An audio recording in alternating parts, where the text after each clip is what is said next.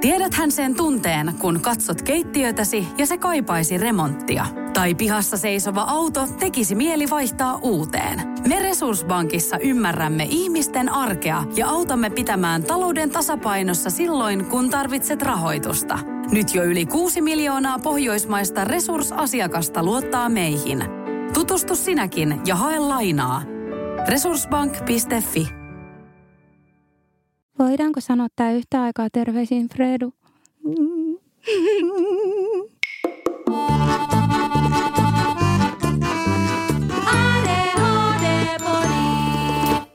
Hei, me on Ringa. Moi, mä oon Fredrika. Ja ylläri pylläri, meillä molemmilla on ADHD. F90. Hei, miksi me tehdään tätä podcastia? Koska me pyritään lisäämään tietoisuutta neuroepätyypillisyydestä ja vähentämään siihen liittyvää stigmaa. Mehän käsitellään täällä aiheita meidän oman kokemuksen kautta ja sen lisäksi Luvassa on kuulijatarinoita, haastatteluita ja salaista tietoa ADHDsta. äh, mahdollisesti huonoja juttuja. Ei muuten ole huonoja juttuja. Eikö ole? Pelkkää timanttia. Ihan mieluppaa. Yhteistyössä asiantuntijatahona meidän kanssa toimii ADHD-liitto. Meät löydät Instagramista at ADHD-podi. Mutta nyt hypätkää kyytiin, tästä tää lähtee. Tämän jakson aiheena on ADHDn diagnosointi, a.k.a. Nimeä nemesiksesi. Onni, kerro miksi me ollaan tällaisia. Onni ADHDn jäljillä.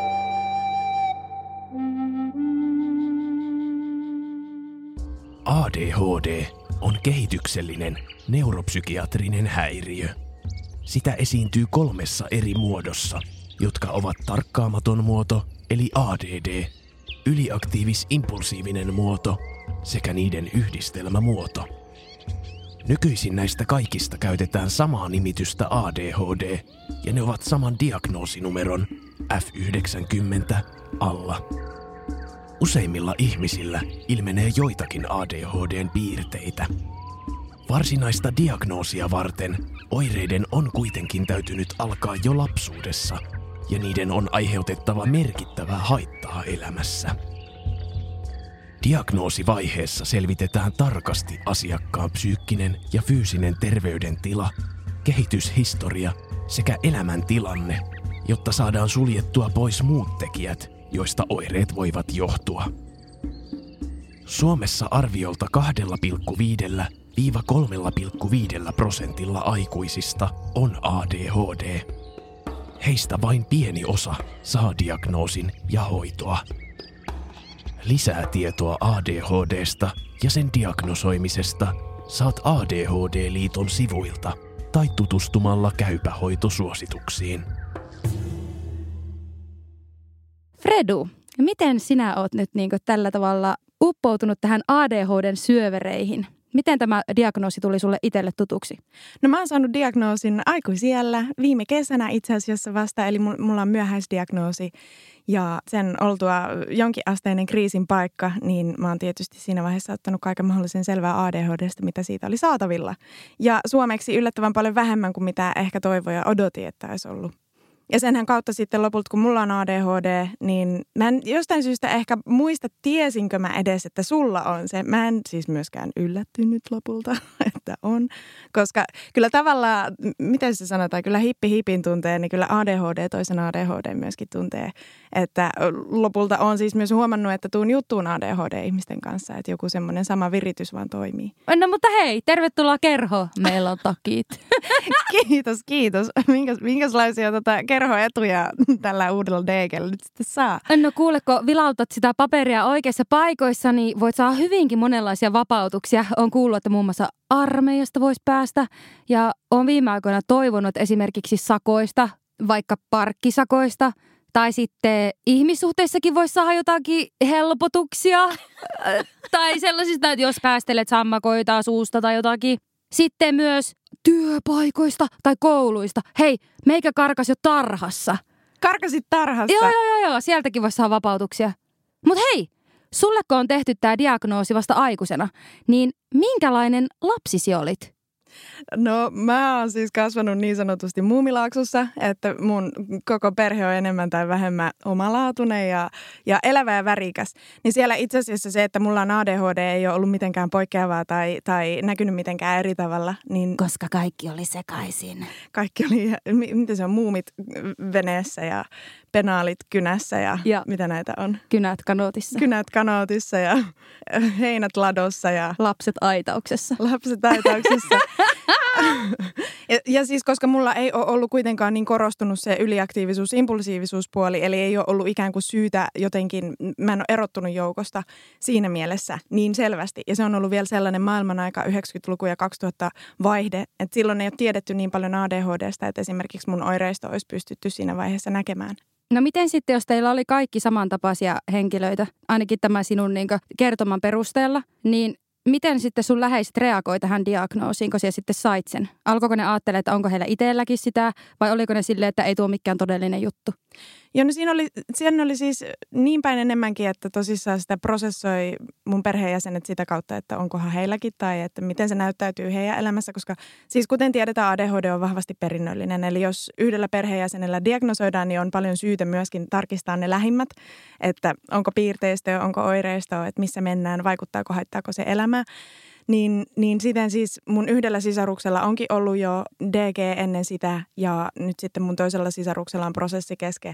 Ja sitten mun vanhemmat on sellaista ikäpolvea myöskin, että se ei ole silloin ollut niin hallitseva ja vallitsevaa saati, että ei ole ollut sellaista tietotaitoa, että sitä oltaisiin voitu kartoittaa silloin. Mutta hyvin on siis ottanut vastaan, koska se on myöskin siis selittänyt ja selventänyt paljon sitä, että millaista mun elämä on ollut. Niin onhan se ollut sitten mun lähipiirille myöskin helpotus ymmärtää, että okei, että täällä on tällaisia vaikuttimia, jotka ei ole ollut musta riippuvaisia. Onko isäpappa ollut sitten enemmän sillä tavalla, että ei tuo lapsi olekaan niin sekaisin, vaan minä olen sekaisin. Että se, sen takia sekin, sekin tota. Ei, kyllä ne, siis, siis mun isähän on tota, um, sanonut, mulla on isän puolelta karjalaiset sukujuuret ja äidin puolelta on sitten savolaista ja sitten molemmilta puolilta on keskisuomalaista. Niin isähän on sanonut, että, että eikä se ole niinku karjalainen geeni, mikä se ADHD lopulta on. Että, että puhetta riittää, vilkkautta riittää, sellaista elämäiloa, suuria tunteita ja kaikkea riittää. Että, että eikö tämä vähän niin kuin ole sukurasite jo silleen vaan se karjalaisuuden puolesta. No, mutta Ringa, miten teillä siellä Lapissa?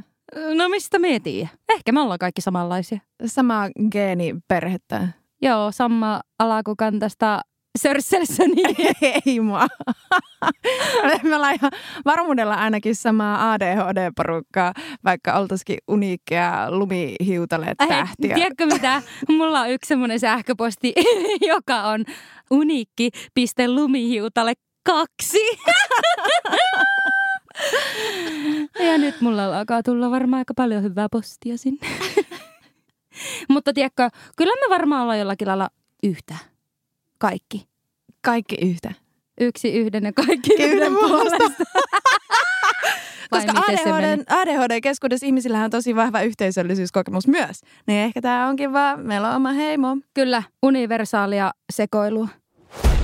Hashtag universaalia sekoilua. Miten sitten, jos sun lähipiiri otti sen noin hyvin, niin kai se nyt sulle itselle kuitenkin jonkunnäköistä kriisin poikasta aiheutti, tai vähän ehkä viittasitkin siihen, niin mitä merkitystä sillä diagnoosin saamisella oli sulle itselle? No se oli tosi tärkeä hetki ymmärtää, koska se selitti niin paljon sellaisia asioita, joita jotenkin mietti, että onkohan, niin kuin, onko mä vaan huono ihminen, onkohan mä vaan niin kuin, epäonnistunut kaikessa, että mikä on niin kuin, sille kaikelle syynsä, että kyllä se diagnoosi vapautti ihan hirveästi voimavaroja. Samalla kun se oli myöskin kriisi, koska sitten mä käsittelin tietysti koko mun eletyn elämän, että mä oon ollut kuitenkin vasta 31, kun mä oon saanut diagnoosin.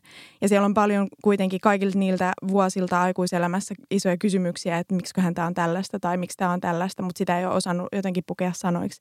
Niin kyllä se diagnoosi sekä kirkasti sitä ymmärrystä siitä, että okei, että, että mä oon kyllä tehnyt ihan todella niin kuin niillä tiedoilla ja taidoilla, mitä sillä on ollut saatavilla kaiken mahdollisen, siis oman parhaani mutta siinä on ollut sellaisia vaikuttimia, vaikuttimia läsnä, joista mä en ollut silloin tietoinen. Eli sitten se ikään kuin diagnoosi kirkastaa sitä, että millaisia vaikka tukitoimia jatkossa tarvii, että miten äh, myöskin hallita ja hallinnoida sitä omaa ADHDta niin, että sieltä saa myöskin sen hyvän irti, sieltä saa myöskin sen oman potentiaalin ulos, koska se oli vahva kokemus, että hirveästi potentiaalia ja sitä ei saa käyttöön. Että se vaan jää jonnekin jumiin, eikä oikein ymmärrä miksi. Että miksi niin kuin kaikki tämä, mitä kokee, että pystyisi, haluaisi ja kykenisi, niin ei sitten kuitenkaan, siellä on aina joku seinä välissä. Tämä on muuten aika jännä ilmiö, koska me on huomannut muillakin ihmisillä, kellä on ADHD, niin niiden oma kokemus on just tuo, että ne ei saa sitä omaa potentiaalia täysin käyttöön. Mutta sitten, kun minä katson vaikka ulkopuolisena, niin minun mielestä sinä olet ollut aina semmoinen ihminen, joka näyttää hirveän määrätietoiselta, jolla hommat niin tosi hyvin hanskassa ja ne hanskat on vielä kaiken lisäksi tallella. Et se on jotenkin huvittavaa, että miten se voi se oma kokemusmaailma erota siitä, mitä ulosanti on. Että koska minä en ole just tiennyt sitä vaikka, että sulla on tämä ADHD, niin kuin itsekään siinä kohtaa, kun me ollaan tutustuttu, niin se on jotenkin ollut hauska, kun mulla taas on ollut tieto siitä omasta ADHDsta, niin minä on tavallaan katsonut, että ei hitto, kun itse olisi tommonen, että hommat olisi niin noin hyvin hallussa. Niin sitten tästä jotenkin ajatuksena ehkä se, että se tosi usein musta tuntuu, että ADHD-ihmiset vaatii iteltään aika paljon. Ja myös tuo, että minkä takia sitten monilla jää se sinne aikuisikään se diagnosointi, niin johtuu varmasti siitä, että jos on poikkeuksellisen lahjakas ja kyvykäs henkilö, niin sitten niitä oireita ei välttämättä huomata, koska siellä saatat suoriutua keskivertoon nähen paremmin esimerkiksi koulussa ja ihmissuhteissa ja niin poispäin. Mutta sehän ei ollenkaan tarkoita, että se olisit omassa potentiaalissa siellä sadassa prosentissa tai lähelläkään edes 70 prosenttia. Ja siksi on ehkä tärkeää muistaa justiinsa se, että vertaa itteensä eikä muihin koska aika moni varmasti kuulee myös sitä, että et sinä voi olla ADHD, kun sulla on niin kaikki noin hyvin hanskassa ja sulla menee näin ja näin niin hyvin, niin Tuo on mielenkiintoinen näkökulma ja hullu mielenkiintoista itselle, koska se diagnoosi on tehty ö, alaikäisenä. Niin se on hyvin eri kuin 31-vuotiaana. Mimmosta sulle on ollut se, että se on ollut sulla aina tiedossa? No ei se siis No joo, itse asiassa joo. Se on ollut aina tiedossa, mutta diagnoosihan mullekaan ei ole tehty mitenkään varhaislapsuudessa. Mutta sitten taas sillä tavalla se on ollut tiedossa, että kyllähän minä nyt on ihan lapsesta asti saanut kuulla sitä, että kuinka vilkas minä on. Ja minä on niin Peppi Pitkätossu tai Ronja Ryövärin tytär tai Pikkumy. Mutta mun mielestä se oli aina vaan ihan hiton siistiä. Eli niin tavallaan mulla ei ollut ikinä negatiivinen kokemus siitä, vaikka sitä olisi mulle sanottukin negatiivisena. Mutta en minä ajatellut sitä niin, koska mun mielestä ne on vaan niin maailmanvallottajatyyppejä. Ja sitten No esimerkiksi just tarhassa, kun mulla on siis kaksi vuotta vanhempi isosisko, joka on huomattavasti tämmöinen huolehtivaisempi ja kaikkea niin poispäin, niin aika monesti nämä mun diagnoosi tai oirekuva on sivutettu just semmoisilla asioilla, että me on vaikka pikkusisko tai sitten me on muuten vaan vilkas tai kouluun mennessä me osasin lukea ja laskea, että me on tarhassa jo lukenut satuja muille lapsille, niin sitten on ajateltu, että no ei tuolla mitään tekemistä niin sitten varmaan se vilkkaus on mennyt siihenkin. Sitten mulla oli ala-asteella sama opettaja, mikä on ollut mun äitillä. Niin sitten, koska genetiikka menee miten menee, että ei äitikään ole ehkä mikään sillä lailla rauhallisimmasta päästä, jos näin voi sanoa, niin se on osattu ottaa huomioon niin, niin nuoresta asti. Mutta sitten totta kai se tuli sitten myöhemmin vastaan jossain yläaste lukioiässä ja jatkuvasti sain kuulla näitä, että olisit edes vähän enemmän kuin siskosi, niin tästä voisi tulla jotakin. Tai käyttäisit edes 10 prosenttia osaamisestasi, niin blää, blää, blää, blää, blää. Eli milloin sä oot sitten saanut sen diagnoosin? Minä on ollut joko yläaste- tai lukioikäinen ja se alkoi varmaan näyttäytyä enimmäkseen siinä, että minä olin yhä useammin rehtorin ja opettajien huoneessa puhuttelussa, joko siitä, että mulla oli auktoriteettiongelma tai mulla oli samasta oppiaineesta sekä vitosia että kymppejä. Mitähän sun porukat oikein ajatellut, kun sä oot tuonut vuoron perään himaan todistuksia, jossa on vitosia ja vuoron perään niissä on kymppi samasta aineesta? Äiti on varmaan kattonut, että aika samannäköinen todistus kuin mikä mulla itselläkin on. Siis suurimmaksi osaksihan nämä puhuttelu, puhuttelut oli mun mielestä aivan täysin epäoikeudenmukaisia. En, mie, mie taistelin aina vaan oikeudenmukaisuuden puolesta. Niin tietenkin, kuten siis asiaan kuuluu, siis diagnoosiinaan kuuluu hyvin selkeä oikeudentaju. Niin, opettajat, siitä saitte. Mutta sähän siis oot ollut tosissaan sen ikäinen, että sulle on niinku tiedetty lapsuudesta jo, että sulla on piirteistö ja sun ympäristö on ollut sellainen, joka on niinku supportanut sua siinä. Um, ja sä oot saanut olla oma itsesi lapsuudessa ja sä oot diagnoosia hakenut vasta siinä vaiheessa, kun sä oot itse sellaisessa iässä, että sä itse asiassa pystyt olemaan aktiivinen toimija siinä prosessissa. Ja siis sehän on ihan mieletöntä. Joo, mulle tosi annettiin lähinnä vaan semmoinen työntö siihen suuntaan, että Voisitko? voisitko, tässä on nuorisopsykiatrian numero, et sä millään viitsisit sä. Olisi tosi kiva, jos... Niin, niin sitten meitäkin tajusin, että okei, maailma ei tule ehkä aina toimimaan sillä tavalla, että mun ympärillä on kaikki niinkö, kukkasia, perhosia ja yksarvisia. Että kaikki opettajat ei ole Ritva Talvensaaria eikä myöskään työnantajat. Niin sitten me tajusin, että varmaan on pakko oppia itse myös sopeutumaan yhteiskuntaan niissä määrin, on pakollista. Niin, että saa sellaiset tukitoimet, keinot ja menetelmät, joita ikään kuin tarvii, jotta voi siirtyä siitä tuetusta lapsuudesta aikuisuuteen, jossa pystyy tukemaan myös itse itseään. Ei sillä, ettei tarvitsisi myös edelleen muuta apua, mutta et jos niitä keinoja ei onnistu sisäistämään aikuistuessa, niin se on tosi paljon työlämpää myöhemmin. Eli sulla on niinku ollut ihan ehdottomasti joku aivan semmoinen kultainen piste, missä sä oot saanut olla sekä aktiivinen toimija, että siihen on voitu ryhtyä ajoissa, että on niinku koko, kaikki on vielä edessä, mutta samalla sä oot saanut elää sun lapsuuden rauhassa. Joo, en mä olisi oikeastaan paremmin osannut itse tiivistää.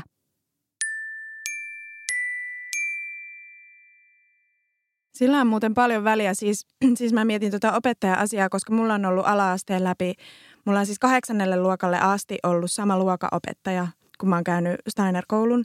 Ja Steiner-kouluun vielä, vielä kuuluu monikanavainen oppiminen. Eli, eli kaikki on menty jonkun leikin, laulun, kirjoittaminen, kuuleminen. Se menee niin kuin kehoon, se tulee monikanavaisesti se tieto, joten esimerkiksi mulla siis se on todennäköisesti sekä niin kuin peittänyt ne mun oireet, että helpottanut mun koulunkäyntiä ihan merkittävästi ja tehnyt siitä mielekästä niillä oppimismenetelmillä ja sen hyvän opettajan kanssa.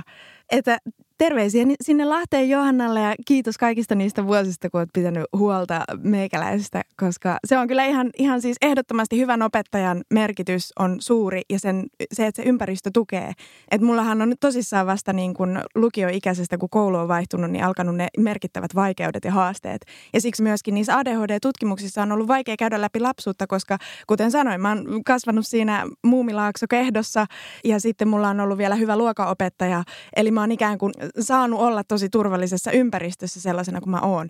Mitä mä pidän ihan todella kultaisena asiana, että mä vaalin sitä ehdottomasti, että mun lapsuus on ollut sen kanssa tosi kivutonta. Joo, siis se on just näin. Fredus on niinku justiinsa näin. Mulla se on ilmentynyt ihan samalla tavalla. Eli koska sitä omaa persoonaa ja näitä ADHD-piirteitä on jopa tuettu. Esimerkiksi, että on saanut piirtää tunnilla, kuunnella musiikkia, Varmaan sitten myös kaikki tällainen, että jos me ollut liian levoton, niin ringatuppa pyyhkiin taulu tai terotappa muiden kynät. Kaikki tämmöiset asiat, että jos opettaja on näin nero, niin siinä tapauksessa se lapsi saa vaan vahvistusta sille omalle niin just vaikka vilkkaudelle, joka itsellä on yllättäen. Ei varmaan vielä kukaan huomannut, että se saattaa olla se ylikorostuneempi puoli meikäläisen diagnoosissa. Niin sitä, että jos se on käännetty vahvuudeksi, jos ympäristö tukee sitä, niin sitten ei ole myöskään niin pahoja niitä negatiivisia kokemuksia. Ei sillä, etteikö niitäkin olisi ollut. Mutta kasvuympäristöllä, kasvatuksella on todella suuri merkitys. Ja tätä ei voi mun mielestä liikaa korostaa, että kaikki henkilöt, jotka on jollakin tällä kasvatusalalla, niin kaikki kiitos teille, jotka hoidatte hommaa hyvin ja otatte huomioon vähän erilaisemmatkin tapaukset. Tuohon lahjakkuuteen tuli mieleen kommentoida semmoinen, että siinä missä tosissaan ADHDssa voi ilmetä ihan poikkeavakin lahjakkuutta monin tavoin, ja itsessään koulumenestys ei kerro siitä, onko vaiko eikö ADHD, että voi olla hyvin, hyvinkin koulumenestynyt, ja sitten toisaalta voi olla hyvinkin paljon haasteita siinä, ja se voi tosissaan olla ihan aineesta kiinni, että miten se siellä ilmenee, että jotkut aineet on aivan, aivan kymppiä, toista on sitten sitä vitosta.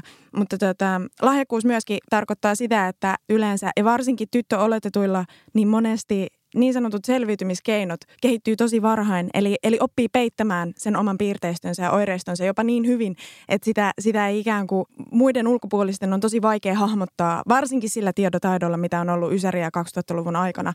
Että et ei ole ollut mitään välineitä tunnistaa myöskään lapsista niitä erityispiirteitä, jotka ei ole tosissaan niin kuin ihan äärilaidassa sitä kyseistä kirjoa. Kuitenkin me puhutaan ADHDssakin kirjosta, että se on hyvin yksilöllistä, minkälaista se kenelläkin on. Ja se on tosi tärkeää, että noita diagnooseja aletaan tekemään nyt niille ihmisille, kellä siihen ei ollut mahdollisuutta silloin nuorempana. Mutta minä haluan korostaa myös sitä, että lapset saisi olla lapsia, eikä sitä diagnoosia oltaisi laittamassa heti, kun lapsi oppii kävelemään esimerkiksi.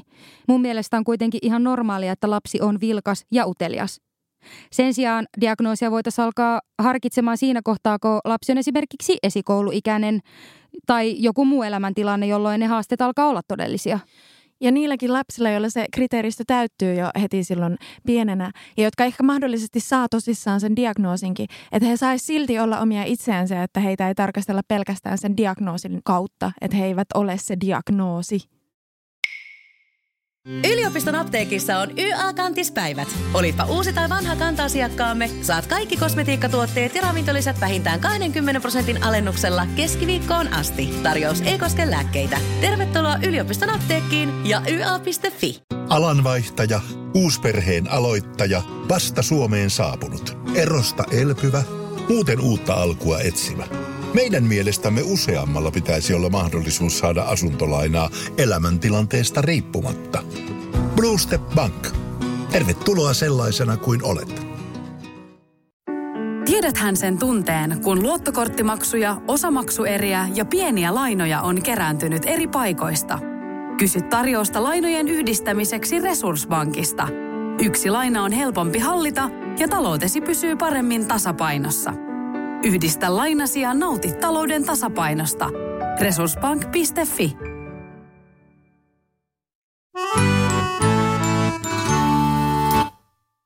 No miten tosissaan, kun tämä diagnoosihan siis perustuu siihen, että siitä on haittaa, niin mitä sä ajattelet tästä, että se tulee ikään kuin siitä tulokulmasta ja siellä ei käsitellä ollenkaan ADHDn positiivisia voimavarallisia puolia? Tämä on tosi mielenkiintoinen asia, erityisesti sen takia, että tämä on varmasti suuri syy siihen, että minä on tosi usein, en nyt ehkä päivittäin, vähintään vuosittain ja kuukausitasolla mietin, että onko mulla oikea diagnoosi. Koska se just tämä, että sen pitäisi olla vaan haittana ja minä olen kokenut se aika paljon itse vahvuutena. Mutta sitten toisaalta onhan siitä mullekin niin merkittävää haittaa ja mulla on aika hyvät tukitoimet siinä, että minkä takia me pystyn siinä selviytymään – mutta minä ymmärrän myös sen, että se on haittakeskeinen, koska jos ADHD pelkästään olisi supervoimakeskeinen asia, niin minkä takia siitä tarvitsisi tehdä diagnoosia? Että eihän siitäkään nyt varsinaisesti tehdä diagnoosia, että, että poikkeuksellisen onnellinen ja mahtava ihminen. Toki olisi kiva, jos maailma toimisi niin, jos uutiset olisi, olisi esimerkiksi positiivisia, niin miekin saattaisi joskus lukea niitä. mutta, minä luulen, että se perustuu tähän, että – että kuitenkin joku keskiarvoajattelu, tai en tiedä miksi sitä sanoisi, mutta on se, että kaikki pystyisi saamaan vähintään ne tietyt lähtökohdat selviytyä siinä yhteiskunnan sisällä. Ja sen takia se ehkä lähtee sieltä päin, että kartoitetaan, että mitä ne haitat on ja nostetaan kaikki ihmiset vähintään sille tietylle tasolle. Sen sijaan, että me alettaisiin niinku miettimään, että onpa tämä joku tyyppi supermahtava, että eihän sitä tarvitse lääkitä tai se ei tarvitse tukitoimia. Mutta myös vaikka ihmisellä olisi just nämä niinku näkisi sen positiivisena puolena, joka on myös sille, että toki kun itsellä on se diagnoosi ollut aiemmin, niin minä olen varmaan pystynyt se asenteellisesti kääntämään helpommin kuin joku toinen. Että minä en millään tavalla väheksy niitä, ketkä on silleen, että nyt ringa oikeasti turpa kiinni siellä, että, että meikäläinen ei näe tässä mitään hyvää. Niin oikeasti minä on kyllä myös sinun kanssa siellä, rakas kuuntelija. että se on justiinsa näin, että se eri tapauksilla tulee eri tavalla. Ja sitten myös esimerkiksi, kun itse on tämmöinen hype, hype, elämä siistiä, jee, niin kyllä sieltä myös pudotaan aika hemmetin kovaa sitten, kun se oikeasti iskee päin näköä se.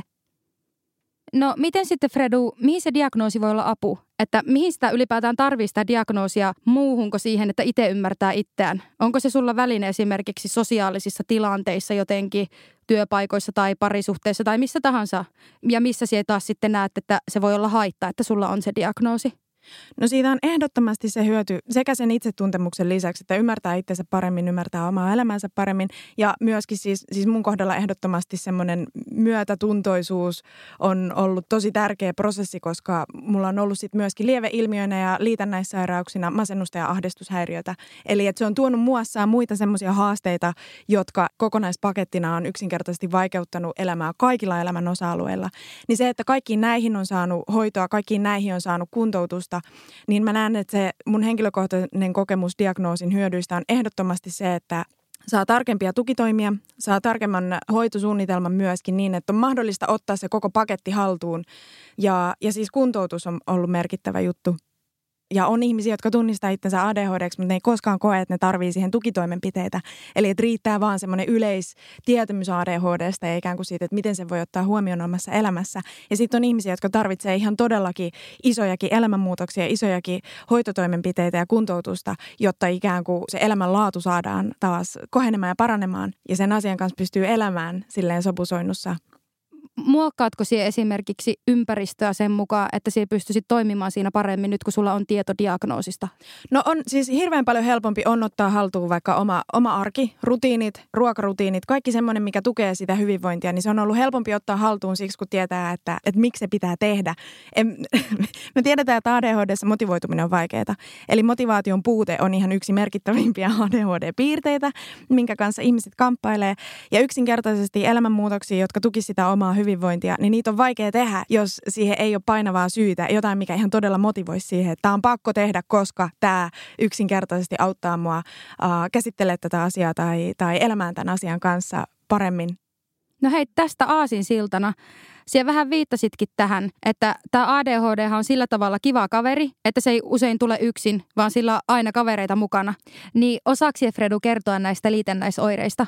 Tai sillä lailla diagnoosista enemmän, että mikä erottaa esimerkiksi ADHDn just tästä masennuksesta tai kaksisuuntaisesta mielialahäiriöstä, epävakaasta, mitä näitä nyt on?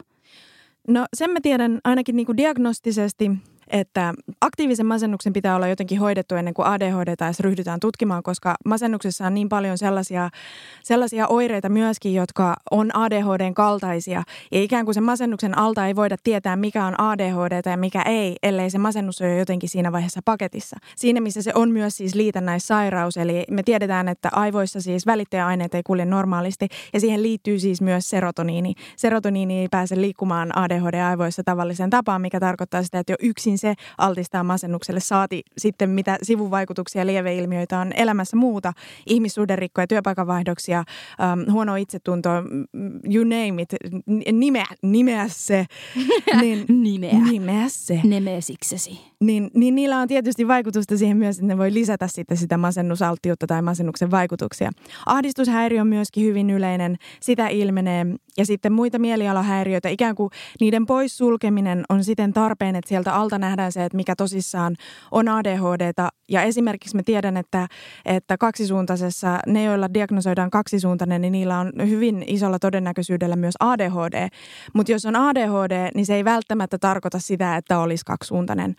ADHDssa ei siis ole tavatonta, että on myös oppimisen vaikeuksia, lukihäiriötä tai matemaattisen hahmotuksen tai kielellisen hahmotuksen vaikeuksia. Eli, eli nämä ikään kuin kulkee tosi lähellä toisiaan ja ADHD on semmoinen neuroepätyypillisyyden kirjo, joka kulkee hyvin, hyvinkin lähekkään limittäin autismin kirjon kanssa. Eli autismin kirjossa ja ADHD-kirjossa on myös samankaltaista piirteistöjä, joita voisi olla esimerkiksi tik-oireet, aistiyliherkkyydet. Eli on jotain sellaisia samankaltaisuuksia, mitkä koskee molempia. Eikä ole siis lainkaan tavatonta, että jos on ADHD-diagnoosi, niin saattaa myöskin olla joku autismin kirjon diagnoosi, jonkun asteinen siinä rinnalla. Ja tässä nyt kun päästään oikein ronklimaan näitä asioita, niin me haluan nyt tota pureutua henkilökohtaisuuksiin. Fredu, minkälainen lottorivi sulle on annettu näiden suhteen, että löytyykö muutakin kuin ADHD?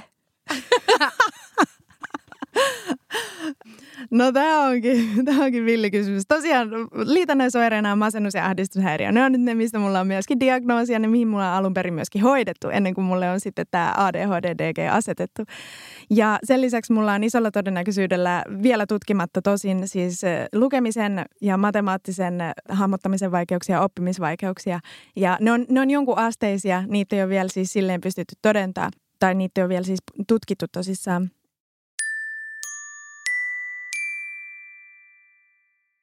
No Ringa, miten sun liitännäissairaudet ja oireet ja mitäs kaikkea muuta kivaa sulla on tullut tämän mukana? No siis nimenomaan pelkkää kivaa sairauksia ja muita huonoja negatiivisia oireyhtymiä. Ei lainkaan. No ei vaan. Esimerkiksi tota, nukkumishommat on mulle vähän semmoinen haasteellisempi juttu, että mie kyllä nukahan niin ihan mihin vaan, että oli niin vaikka pommi räjähtäisi vieressä, niin se voi olla vaan tuudittava pikku tuutulaulu, mutta mie en oikein hyvin pysy siellä unessa, että mulla on tosi paljon vaikeuksia sen nukkumisen kanssa tai siellä unessa pysymisessä, että unen laatu on mitä on ja silloinkin kun me kuvittelen, että me on nukkunut tosi hyvin, niin saan sitten todennäköisesti kuulla kämppiksiltä, että mitä kaikkea me on puuhailu se yöaikana, että on kova unissa puhuja ja kävelijä Eli tämä on niinku semmoinen ehkä päällimmäisin, mikä vaikuttaa ja vaikeuttaa minun elämää.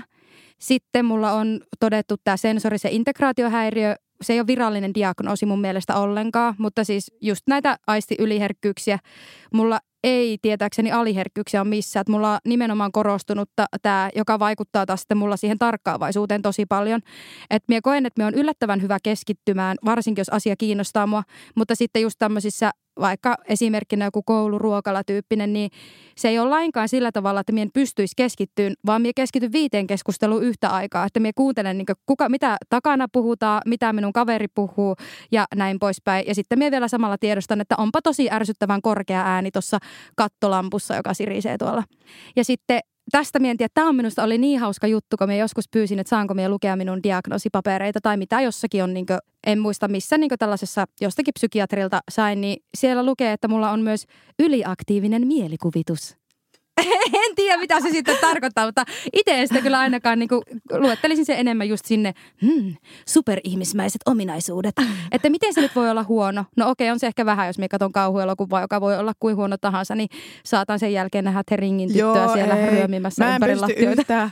ei, mä en pysty yhtään. Mä, mä en pysty katsoa yhtään kauhuleffoja, koska mun mielikuvitus ei jätä mua rauhaa. Joo, siis, ja, ja minä luulen, että tämä, tai ylipäätäänkin ADHD-henkilöistä puhutaan, että ne on luovempia niin se varmasti vaikuttaa just tämä mielikuvitus. Ja minä väitän, että se on myös se, että oli diagnoosi tai ei, mutta se tulee jo lapsuudesta, kun sulla on nämä aivot on mitä on, niin sitten sie, sieltä asti alat luomaan, se joudut koko ajan luomaan keinoja, miten sie selviät tai miten niin sie luot semmoisen elämän, joka on itselle paras. Ja koska se ei tuu sillä lailla, miten yhteiskunta ulkopuolelta määrittää, niin se joudut koko ajan olemaan luova ja käyttämään sitä mielikuvitusta yksinkertaisimmissakin asioissa, että miten sie selviät jostakin peruspäivittäisistä toimista.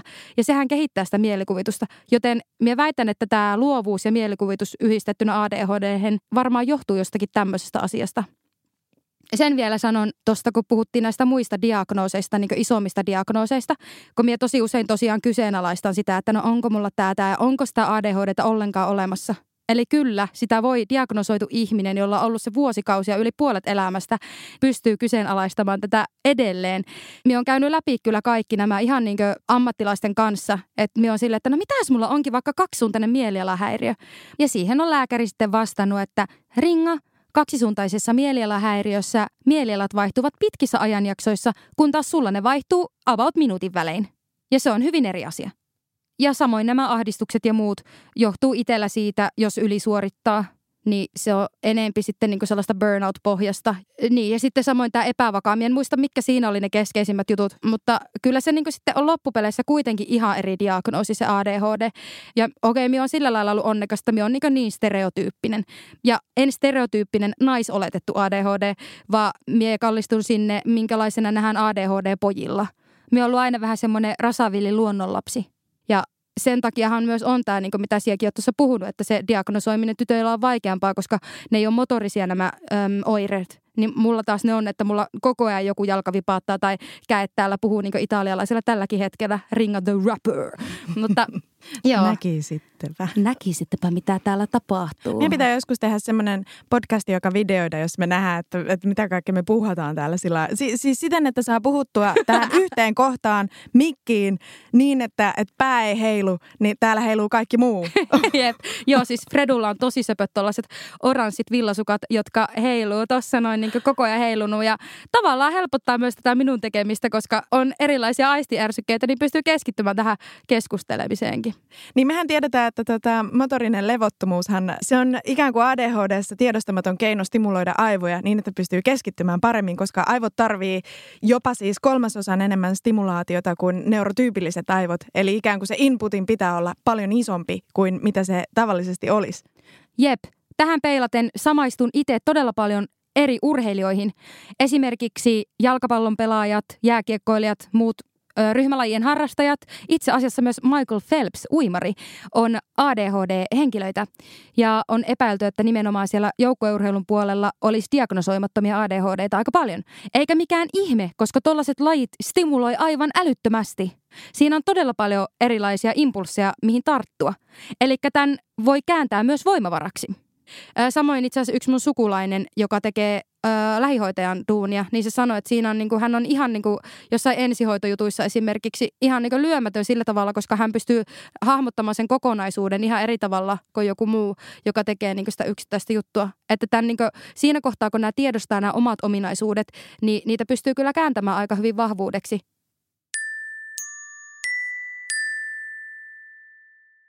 Mitä sä ajattelet sitten tosta, että kuinka tärkeää on erottaa luonne diagnoosista? Vau, wow, pitäisiköhän mun kysyttää sulta, koska... Ei. Ei. Luonnediagnoosista että ihmisen perustemperamentin diagnoosista. Siis mullahan alkuun oli järkytys, kun mä sain sen DGn ja mä, aloin, mä tein sen virheen, että mä aloin vasta siinä vaiheessa, kun mä sain DGn opiskele ADHDsta. Olisi ollut ihan hirveästi hyötyä tehdä sitä jo aikaisemmin, koska sitten se tuli yhtäkkiä kaikki kerralla tietona sisään ja sitten mä joudun käsittelemään ihan valtavan määrän asiaa yhtäkkiä siihen ADHDseen liittyen, koska mulle oli järkytys jotenkin tajuta, että mun myöskin kaikki hyvät luonteen piirteeni onkin vain sitä ADHDta ja mikään ei olekaan olekaan minussa uniikia tai jotenkin minua itseäni, vaan että se kaikki menee sen vitsin DGn alle.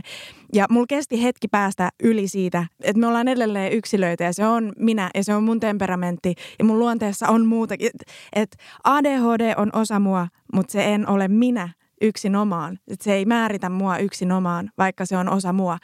Niin miten erottaa luonne siitä diagnoosista, miten erottaa luonne ADHDsta, niin se onkin hyvä kysymys ja kiinnostava kysymys, koska mä näen myöskin, että, että mun perustemperamentti ja mun niin kuin varsinkin sellaiset luonteenpiirteet, joita mä vaalin ja arvostan itsessäni, niin niillä on tosi paljon myös tekemistä sen kanssa, että, että mitä on olla ADHD. Tämän perusteella me voisin oikeastaan kyseenalaistaa sen, että onko tarpeellista erottaa ADHDta luonteenpiirteistä. Niin, onko se tarpeellista ja onko se edes mahdollista? No Ringa, kysyit multa tuossa aiemmin diagnoosin hyödyistä ja haitoista, niin miten sä koet tämän saman asian? Mitä hyötyä tai mitä haittaa siitä voi olla? Back to business. Ää, siitä voi olla haittaa, jos haluaa tietyille aloille esimerkiksi – että me on läpällä hakenut poliisikouluun, niin me en päässyt esimerkiksi sinne edes pääsykokeisiin, vaikka kävin ylikomissaarion haastattelussa, koska silloin aikoja sitten ainakin piti käydä ja olin saanut hullu hyvät suositukset. Mutta myöhemmin kävi ilmi, että me en pääse sinne, koska mulla on ADHD-diagnoosi. Ilmeisesti mulla ei voida antaa asetta tai jotain tänne päin, että en tiedä miten tämä nykypäivänä on. Ja Enpä varmaan tiennyt. voi, ja joihinkin aloihin se esimerkiksi varmaan voi vaikuttaa ja tietenkin se voi antaa jonkunlaista leimaa tietyissä yhteisöissä, mutta itse on oman ympäristöni sillä tavalla muokannut, että minä koen, että mulla se ei ole niin paljon ollut haitaksi. Joo, ootko kokenut, niin kuin, saatko sä kommentteja tai ootko kokenut, että sul, sulle on laitettu leima, ADHD-leima? No joo, kyllä varmaan on jonkunlainen, mutta jollakin tavalla sitten, en tiedä onko se sitä, että me on niin naivia ja typerä vai mistä se johtuu, mutta ei se minua niin varsinaisesti ole haitannut. Että kyllä minä olen kokenut itse, että minä olen sen saanut käännettyä aika lailla positiiviseksi voimavaraksi. Ja eniten se on minä itse, joka itseäni niistä ADHD-piirteistä soimaa ja siitä, että on se diagnoosi. Mutta yritän tietoisesti välttää piiloutumista sen diagnoosin taakse, koska minä olen huomannut, että se on aika helppoa. Että en väitä, etteikö olisi tilanteita, jossa se oikeasti on hyvä kertoa ja se voi auttaa ymmärtämään. Ja se pitäisi minun mielestä ollakin just näin. Ja sen takia on hirveän tärkeää, että jokainen tekee työtä sen oman oireyhtymän eteen, eikä piiloudu sen taakse, vaan yrittää niin parhaansa mukaan elää sen kanssa. No mitä sä sanoisit semmoiselle ihmiselle, joka miettii, että, että lähtisikö hän tutkimusprosessiin ja hakemaan diagnoosia ADHDseen, niin mistä kannattaa aloittaa? No siis todellakin kannattaa aloittaa siitä, että menee terveysalan ammattilaisen puheille, äläkä hae diagnoosia, vaan hae apua. Tämä on aika hyvä.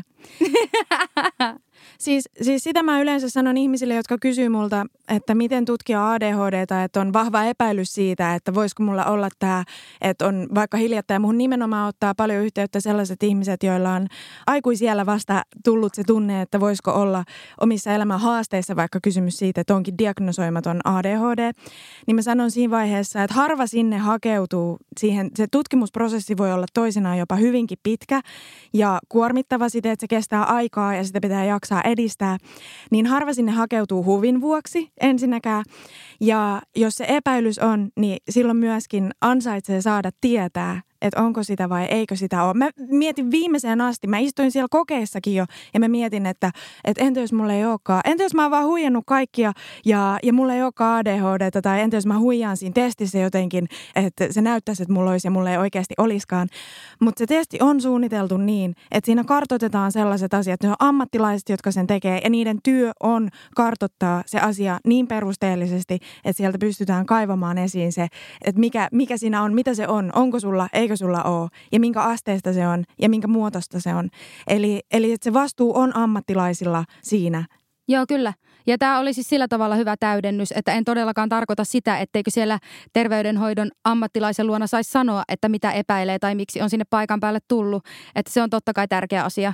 Mutta just se, että se on kuitenkin myös jollakin asteella trendidiagnoosi, että se, niin kuin sitä pidetään myös hienona asiana, että niin kuin se on jotenkin siistiä, että on ADHD ja niitä ominaisuuksia on alettu myös niin glamorisoida niin sen takia se on tosi hyvä niin tehdä just tuota työtä, mitä sä oot itsekin tehnyt siinä omassa diagnoosivaiheessa, että kyseenalaistaa myös sitä ja antaa sen mahdollisuuden sille, että ehkä itsellä voi olla joku toinen diagnoosi tai sitten se on elämäntilanteesta tai mistä tahansa johtuva.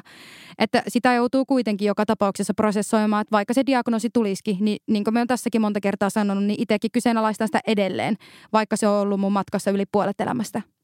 Ja tieto on siis lisääntynyt niin paljon, siis nykyään ADHD on siis todella tutkittu ja siitä tiedetään koko ajan enemmän ja enemmän. Ja siksi myöskin näitä eri muotoja pystytään kartottamaan paremmin ja paremmin, koska esimerkiksi mikä on monesti tyttöoletetuille tyypillinen muoto ADHDta, niin on semmoinen päiväunimaisuus, hitaus, kömpelöys, siis semmoinen, mitä ei välttämättä edes katsota, koska se, se ei mene sinne yliaktiivisuus, impulsiivisuus osaan sitä, niin voi olla, että sitä ei ole varsinkaan aikaisemmin osattu ikään kuin hahmottaa tarpeeksi ajoissa myöskään, tai välttämättä koko aikuisien aikana, mutta nykytieto on niin paljon tarkempaa, että se kyllä niissä tutkimuksissa ikään kuin kaivetaan esiin, että mitä se on. Että jos on epäilys siitä, että onko mahdollista, että mulla olisi ADHD ja on selvää, että elämässä on haasteita, jotka ei selity mitenkään muuten, niin se tutkimusprosessi sulkee sieltä pois ne kaikki muut mahdolliset vaihtoehdot niin, että päästään siihen, että, että mistä siellä on todella kysymys. Ja ADHD siis se, miksi esimerkiksi diagnosointeja tehdään nykyään niin paljon enemmän, on myös se, että koska se tietotaito on parantunut, niin se pystytään todentamaan paljon tarkemmin kuin aikaisemmin. Siinä, missä aikaisemmin tosissaan Ysärillä hyvin stereotyyppinen ADHD-diagnoosi on ollut, ollut yliaktiivisimpulsiivinen poika. Ja nykyisin tiedetään, että se kirjo on laajempi, mutta silloin se, sitä tietoa ei ole ollut niin paljon, että sitä olisi pystytty myöskään siis kartottaa eiköhän kaiveta meidän omat diagnoosit esiin. Eli paperit tiskiin. Jep. Mitäs sun papereissa sanotaan? No mulla lukee näin, ja tämä on tosiaan suora lainaus teemalla itseluottamus ja minä kuva. Henkilö on tuntenut olonsa laiskaksi ja tyhmäksi epäonnistumisia oireiden vuoksi. Pahoillaan siitä, ettei ole mielestään pärjännyt kouluympäristössä. Tuo haastattelussa usein esiin tätä kokemus, ettei onnistu elämässä, joka vaikuttaa elämänlaatuun eikä NS-potentiaali pääse käyttöön. Wow. Mites sulla? Ringalla on erittäin tyypilliset ja klassiset ADHD-piirteet, jotka ovat suvussa laajemminkin esiintyvä ominaisuus. Diagnoosini on myös F90, vaikea-asteinen ADHD. Mutta kuulkaapas rakkaat palleroiset, ei makiaa mahaan täydeltä. Se on semmonen homma, että tämä jakso loppuu nyt tähän. Kiitti just sulle, että kuuntelit. Kiitos teille kaikille. Terveisiä mummolle ja vaarille ja vaarille ja mummolle. Hei, tämä meni tähän saakka aivan hienosti, mutta lopputerveet.